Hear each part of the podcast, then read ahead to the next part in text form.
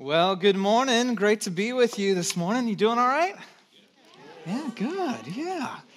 Hey, we're in part, week five of a six week series called Basics The Secret to Human Flourishing. And we, I've said this every single week. We might as well uh, continue it this morning that um, no matter what discipline uh, or industry, there are certain basics or fundamentals that lay the foundation for thriving or being successful uh, in that particular industry or discipline, whether it's the arts or uh, athletics, engineering, uh, business. And the same is true with life. We just don't think about it a whole lot. That there are basics or there are fundamentals that are the very basis for uh, flourishing or thriving, and the Bible calls it wisdom. And we've said wisdom is this every week that wisdom is the skill. It's a skill to be developed. Uh, it's not just information to know, but it is a skill that you develop over time uh, of living life well in God's universe. Next week, we're going to dive into, I think, uh, a really critical concept when we're talking about image and beauty. The sermon title is called Skin Deep. This morning, we're talking about wisdom with our words. The title of the message this morning is called Chatterbox. Um, and so I think we live in a world, we use a lot of words, there's a lot of chatter going on, but how do we navigate uh, this world and specifically social media and all this going on wisely with our words? Um, words are powerful, aren't they? Yeah. I, I remember uh, I was in sixth grade. Now, just so you know, sixth grade um, was my year. I, I mean, I, I, was the man. I did peak early, uh, so I was hoping for a little bit later, but it was my year, sixth grade. I hope everyone gets a year. Sixth grade was my year, and it was awesome. I mean, I, the girls liked me in sixth grade, and then seventh grade, I hit more puberty and uh, acne and all the rest hit me uh, there. But you know, the one thing out of my year that stands out more than anything else of sixth grade was one singular comment by a guy named Nathan guy that I used to play football with in the big grassy field of our uh, middle school campus. One day, and I mean, I, I can literally remember, I can draw it to my attention, you know, as if it happened yesterday. One day, with all the girls that liked me, there's two or three, but it felt like a lot. and everyone else standing around, he just started pointing and laughing and he, and he pointed out this it's like pools of wax in your ear. That's his voice in my head. That's how he sounds. Had a very deep voice for a sixth grader. Now, listen. To this day, 36, almost 37, I clean my ears out every single day. to this day, this morning took a shower. It uh, feels like something is not right if I haven't gone with the Q tips and cleaned out my ears after that. His words, a random word from a sixth grader, still impacts me on something just so trivial or minor that I'm my habits and my uh, daily routine every single day. Our words are so incredibly powerful. In fact, the author uh, of this proverb wrote this. He says, The tongue has power. The tongue has the power of life and death. And those who love it will eat its fruit. We've all experienced this. We've all had that moment of where the coach, maybe a parent, grandparent, a teacher, a mentor, spoke just that right word in that time when you were discouraged and you're ready to give up and it kept you going. We've also had where that parent, that coach, that harsh, demanding, you're no good. You'll never measure up to anything. You're a failure. You're a loser. You're lazy. And those labels began to take on a whole life for us, didn't they? And was someone's word. just spoken like that. And it started to shape how we live out our life. See, words are powerful. Now, think about this. Think about this. When I read this verse, I have so often thought other people's words are powerful. Other people's words have the power of life and death, but my words don't. Who am I? What, what, what does my word really matter? Why should I say anything and it have any impact? It was Nathan, a sixth grader, pointing at my ear and still impacts me today. Your words, my words, they're powerful. They are either going to breathe life into someone or they're going to kill dreams. whether it's a friend or spouse. Our words and what we say is incredibly powerful. And here's what we know the old adage, sticks and stones may break my bones, but words will never hurt me, is absolutely, unequivocally false. And what's great about it is this proverb was written 3,000 years ago, and it's not just our personal experience. We actually have neuroscience to show us that our words are actually powerful. Our words, by the way, it, it, impacts not only others, but they impact us as well. It's, it's unbelievable that, that words actually bring life or death. They actually, not just for other people in our experience, but literal life or death. Let me go through some of the ways that our words have power uh, and specifically when looking at the science behind our words. Uh, the power of our words, uh, did you know that complaining rewires your brain? It like literally rewires your brain. Repeated complaining rewires your brain to make future complaining more likely. Over time, you find it's easier to be negative than to be positive, regardless of what's happening around you. Complaining becomes your default behavior, which changes how people perceive you. Scientists describe this process as neurons that fire together, wire together. There's research at the University of Stanford that's shown uh, that complaining shrinks the hippocampus, an area of the brain that's critical to problem solving and intelligent thought. That just happened in our complaining. Is that crazy? That when you complain, part of your brain shrinks. You do brain damage you are damaging your brain by complaining. That's what it's saying right here. When you complain, your body releases the stress hormone cortisol. Cortisol shifts you into a fight or flight mode, directing oxygen, blood, and energy away from everything but the systems that are essential to immediate survival. One of the effects of cortisol is that raised blood pressure, blood sugar, so that you'll be uh, prepared to either escape or defend yourself. Your words have the power of life or death. Complaining rewires your brain, and criticism sticks like Velcro to your brain. It's interesting. Uh, Dr. Rick Hanson wrote this that the brain is like Velcro for negative experiences, but Teflon for positive ones. He says that at least two regions of the brain, the amygdala and the medial prefrontal cortex, work harder when processing criticism and keep the brain from doing much else. When you receive criticism, your brain goes into overload and begins to focus completely and solely on the criticism. Positive experiences have to be held in our awareness for more than 12 seconds in order for the transfer from short term memory to long term memory. That's why when you walk away, the thing you remember is that criticism. Everything. There could have been so much good, but you walk away immediately, and what you remember is that bad experience.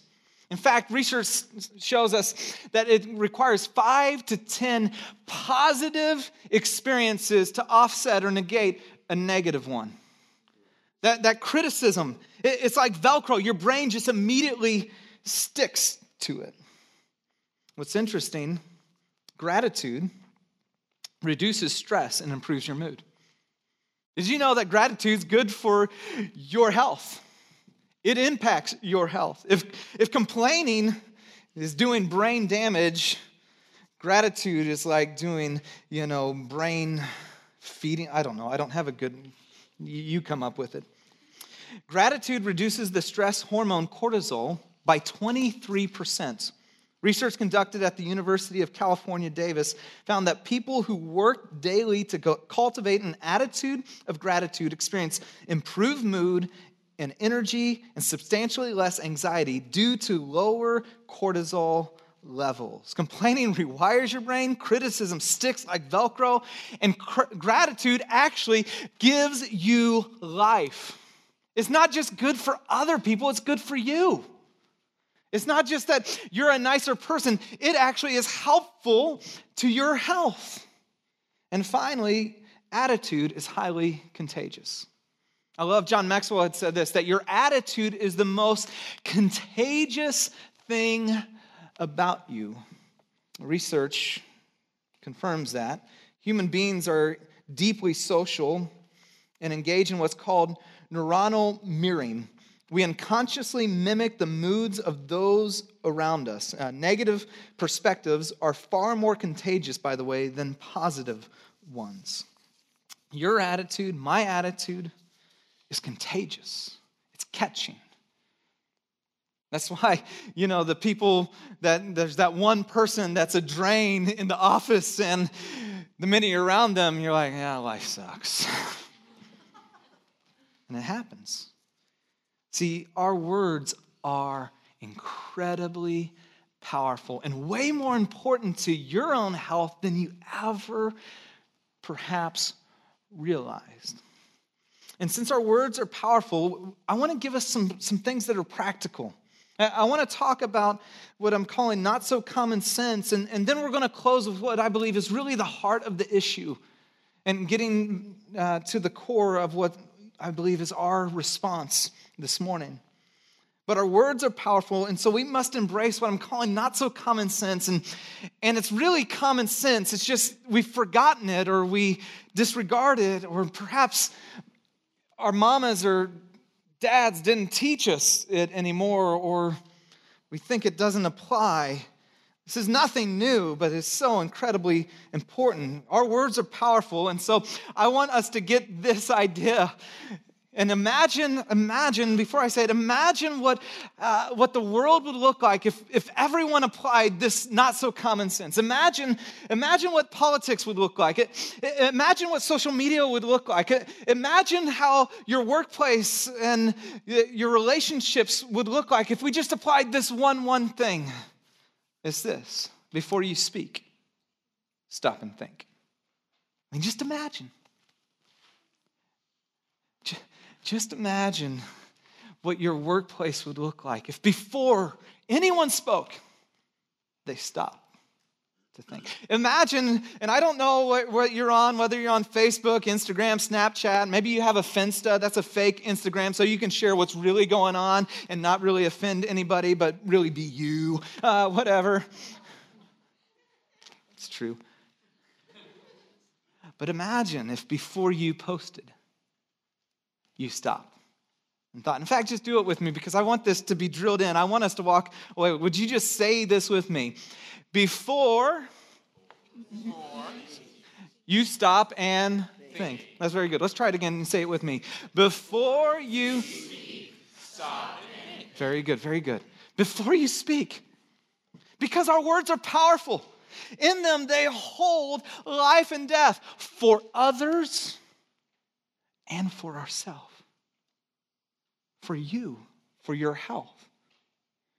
They're incredibly, incredibly powerful. And so before you speak, stop and think. I just want to give you four questions to sit on, to wrestle with. That, that would maybe perhaps be a filter for you, that help you to process before you let that go right out. I can't believe I just said that. Before you speak, stop and think is it true? Is it true? A lying tongue hates those it hurts, and a flattering mouth works ruin. Did you know that in a 10 minute conversation with a stranger, people on average lie three times? We live in a world where we're, and we'll talk about the image world next week, but we want everyone else to see us as better than we are. And so we tell even just white lies. We tell things about how we're doing better in a certain area. Maybe it's to get a job. I mean, I've certainly seen it with those that wanted to be paid a little bit better and they lied about what they made at their previous job. Wanted others to think more highly. And so that, that post on Instagram, that post isn't, doesn't really show reality. It's just, a, it's just a picture. Before you speak, before you post, is it true? A gossip betrays a confidence, so avoid anyone who talks too much. In fact, research shows that gossip doesn't just influence your opinion about people, it actually influences how you see them. And there's something about it that we always want the inside scoop. We always want to hear. We always like, oh, oh, oh I just wanted to, come on, come on, come on. It's, in fact, someone started to share something. I'm preaching on this, okay? Someone started to share something, and it was about to go to cross the line of, you know, it could have been a prayer request, you know what I mean? Um, but it wouldn't have been. It just would have been straight up gossip. And in my soul, I'm like, I so want to hear this. But I'm preaching on the tongue this week, and so I can't. Every other week, I, no, I'm just kidding. and, and this person's a real godly person. They caught themselves, and, and I wanted to ask and just left it there. But is it true? Is it praiseworthy? Is it notable? Is it good? Before you speak, stop and think is it true? And is it helpful? Is it beneficial? I mean, like, I'm adding to the pool of meaning, and is it helpful? Is this gonna be beneficial to the other person? Is this going to be beneficial to the conversation? Or is it detrimental? Is it harmful? Am I just saying this because I want to be heard and I want to get my voice out and I'm frustrated, so I'm going to let it out? Imagine. Imagine what wouldn't be said in social media if we ask this question. There are times, I just got to be honest, because I wrestle with what to share and what not to share when it comes to the online world. And I, uh, I, this question over and over is it helpful? Delete. So many times, just delete. I don't think it's helpful. It doesn't add uh, anything that's, that's to be beneficial to this conversation. A gentle answer turns away wrath, but a harsh word stirs up anger. See, not even what you say, but how you say it makes all the difference, doesn't it? Is it helpful? Is how you are saying it helpful? Well, I have a right to be angry. He's a jerk. I have a right. He cut me off. And trust me, I get that one, okay? I have a justice gene that is like solid, okay? So when someone unjustly cuts me off, I want them to know it, especially with a stare. My wife's always like, Why do you have to stare at them? Just go on. Because I want them to know. I'm going to withhold any other extremities from making any sign language. But my eyes, you're going to see it in my eyes. A gentle answer turns away wrath. I remember one time, uh, this verse has helped me so many times, but I remember one time uh, we were in a movie theater and I was with my kids. My wife wasn't with me, and my parents were going to join us to watch a movie. It was a long time ago. So remember when the Karate Kid movie came out, the new Karate Kid movie? It came out. Remember that? Yeah, okay, whatever, you don't. Um, and so I'm with my kids, and my parents are coming to watch it, and uh, my one son was kind of kicking the back of the seat of the guy in front of him. And I mean, he, he like yells at my son. And, um, and I'm angry Because you can mess with me, but don't mess with my kids, right? You know, Papa Bear is going like, you know, fight or flight. Here we go. I'm to knock you out. Mama said, knock you out. Hey, here we go. And, and, and I'm like really wrestling. How do I respond in this situation? What do I do? And then my parents are showing up, but I have their tickets. I bought their tickets. So I had to leave my kids in there with the crazy man in front. And I'm going like, oh, good Lord, what's going to happen? And I go get, bring my uh, parents back in, and this verse came up. A gentle answer turns away wrath, but a harsh word stirs up anger. And so as I walked past this man, I leaned over to him and I said, you know, sir, I didn't notice that my son was kicking your chair. I'm really sorry. That won't happen again. That must have been annoying. You know what he did? He got up, stood up at me. I'm like, oh, right. What is? Here we go. no, why? This, this, this, this ain't preacher talk. This literally happened. He does this. Thank you okay, sensei. I don't know. Like, like what do you do with that? I've never had that. I mean, I, I looked at him, I kind of sized him up earlier. I'm like, I think I can take him. He's shorter than me, but he must have been a black belt. I probably couldn't have taken him. Is it helpful? Is it beneficial? A gentle answer turns away wrath, but a harsh word stirs up anger. And a person finds joy in giving an apt reply. How good is a timely word? How good is a timely word? How good. I'll share in a little bit, but my Wednesday was pretty rough, pretty hard. On Thursday, I went out to lunch with a friend. And he said, You know, for what it's worth, man, every week I come to Awakening, I just feel like what you're teaching on is right for me. And it's just been so good. And what you would never know is like when you prepare things like this and you put up, you know, like put it out there, it's very vulnerable. And you don't ever want it to be like, do you like it and do you like me? But there's a part of that. And I had a rough week. And how good is a timely word of having a word of encouragement? Never underestimate a specific word of encouragement, by the way.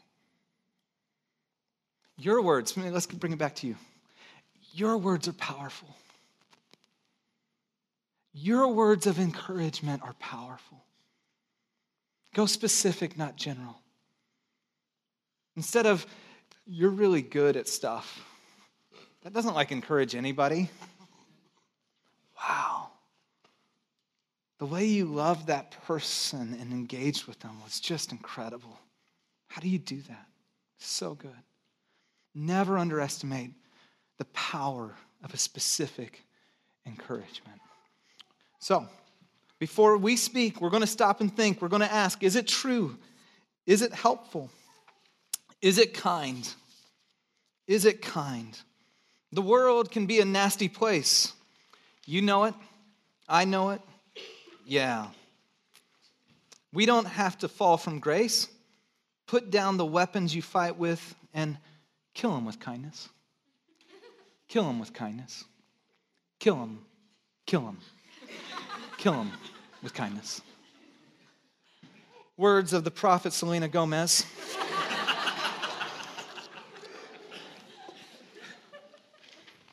and the question is it kind? Is it kind? Now, unfortunately, today we've confused kindness and niceness.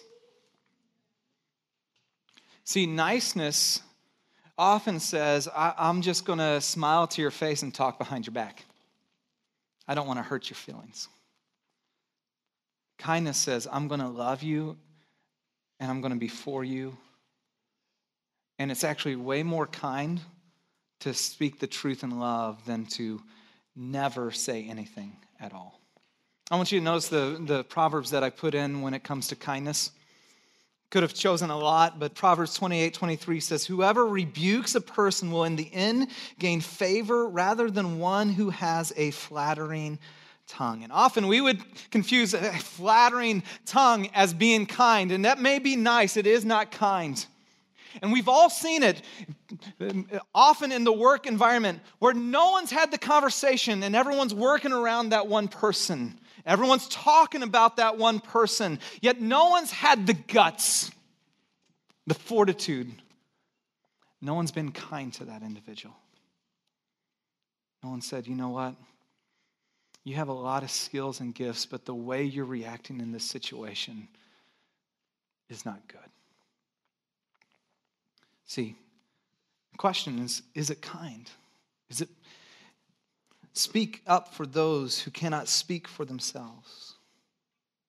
For the rights of all who are destitute. Speak up and judge fairly. Defend the rights of the poor and the needy. You know, as followers of Jesus, I think, dare I say, or be so bold, that the way we speak up often alienates people from Jesus, especially on social media. I just wonder if we shifted from our own petty things and said, you know, no, you know what I'm going to speak up about? It's for those who don't have a voice. You know what I'm going to speak up about? It's for those who are being unjustly treated. And that's kind. It's incredibly kind. It is not kind to look the other way, to do nothing. Someone that I deeply respect, um, Felicia Larson, who I think does this so well. She is engaged in the issue and the tragedy of human trafficking in the Bay Area like few that I know and speaks up and speaks into and gets after and says, These people do not have a voice, and so I will be their voice. Before you speak, stop and think Is it true? Is it helpful? Is it kind? And finally, have I truly listened?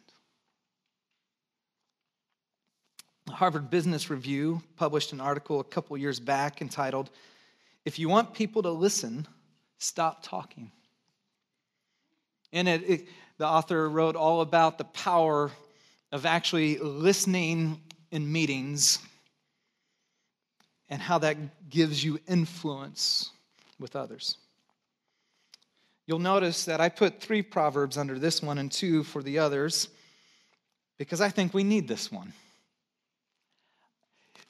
If my wife is right, and she generally is, I need this one. Have I truly listened?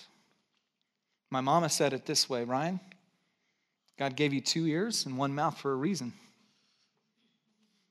Listen twice as much as you talk.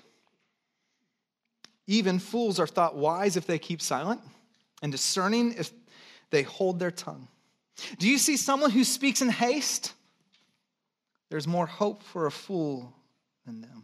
Fools find no pleasure in understanding, but delight in airing their own opinions.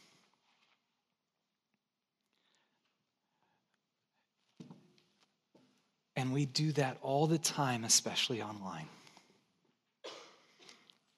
And there's really complex issues in our world.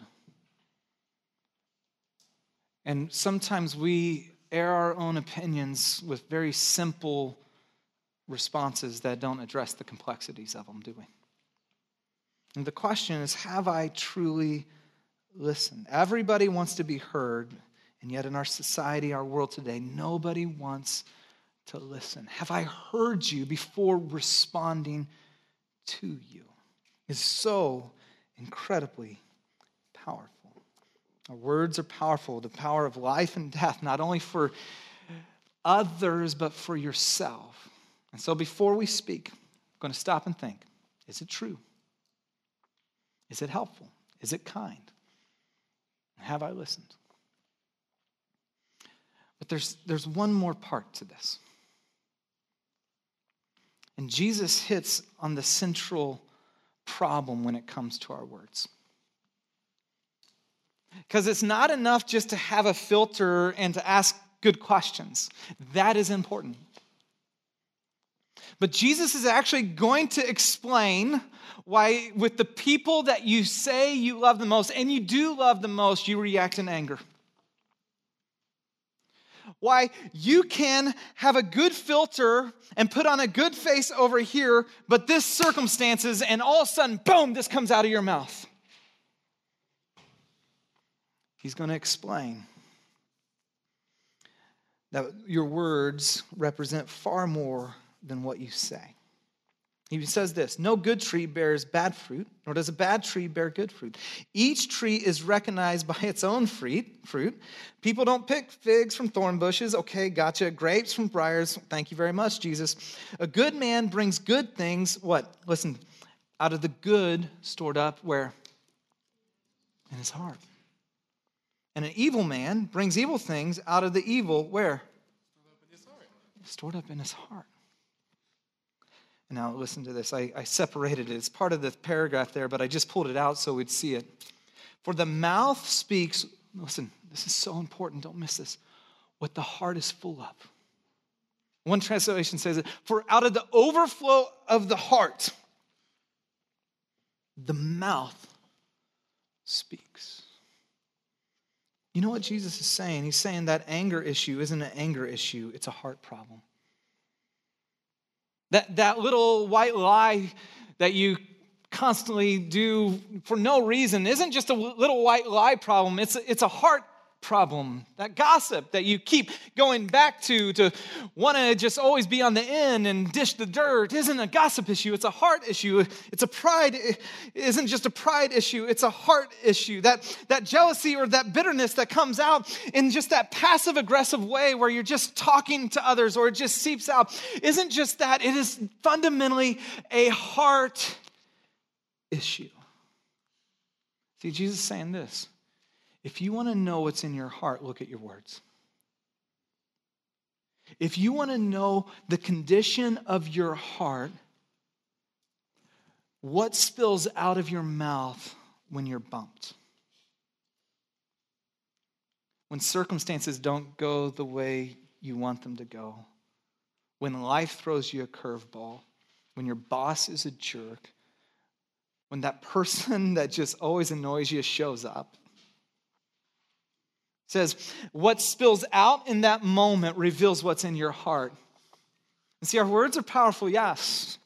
And so before we speak, we're going to stop and think, but it has to go one step further than just that. We have to get to the place where we go, okay, my words reveal what's in my heart. And so it's way more than just what I say, it's about my heart. And let me just be real like honest with you. Wednesday was a hard day.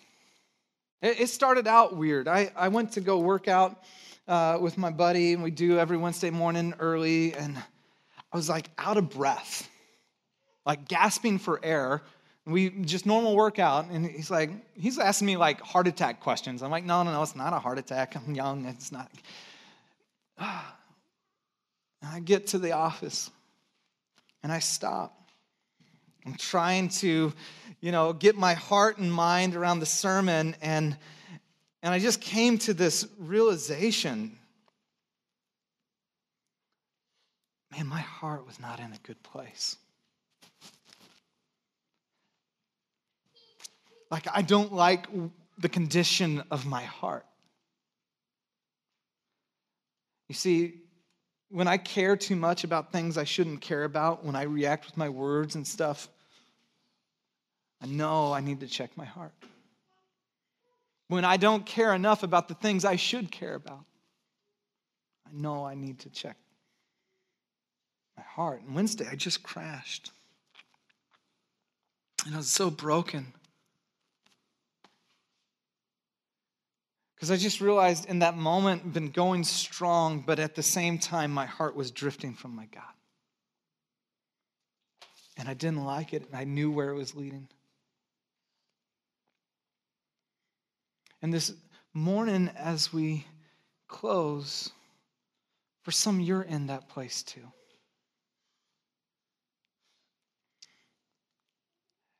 And this morning is a moment for you to simply do what I did Wednesday morning.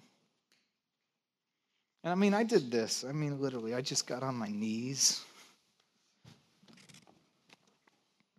And I was pretty just raw with God. Like, God, I, I, I don't like the way that I'm talking to Jenny, reacting to the kids, and somehow putting on a smile on Sunday. I have excuses that it's busy and it's intense and I don't have this, but, but there's just a criticalness that is bubbling out that I.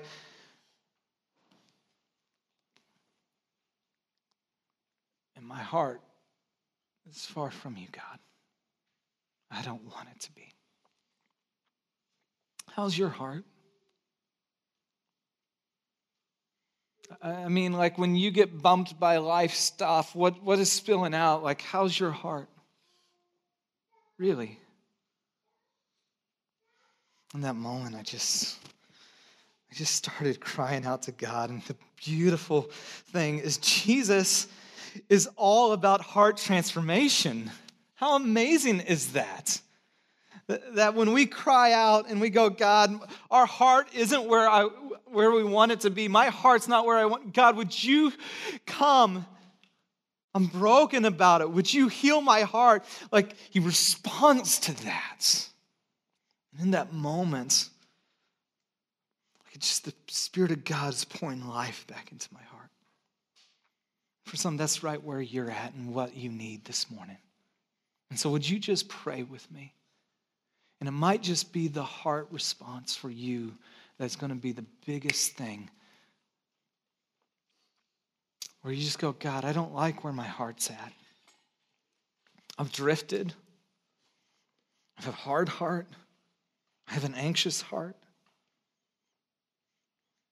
I don't like that I don't care about stuff that's happening around the world. I don't like that I can treat those closest to me poorly. God, I want my heart to be all yours. I want my heart to beat with your heart. I want to be a person after your heart. Heavenly Father, would you come? Would you heal my heart? For some, it's a cry of God, would you give me a new heart? Would you meet me in this moment? And would you fill up my soul?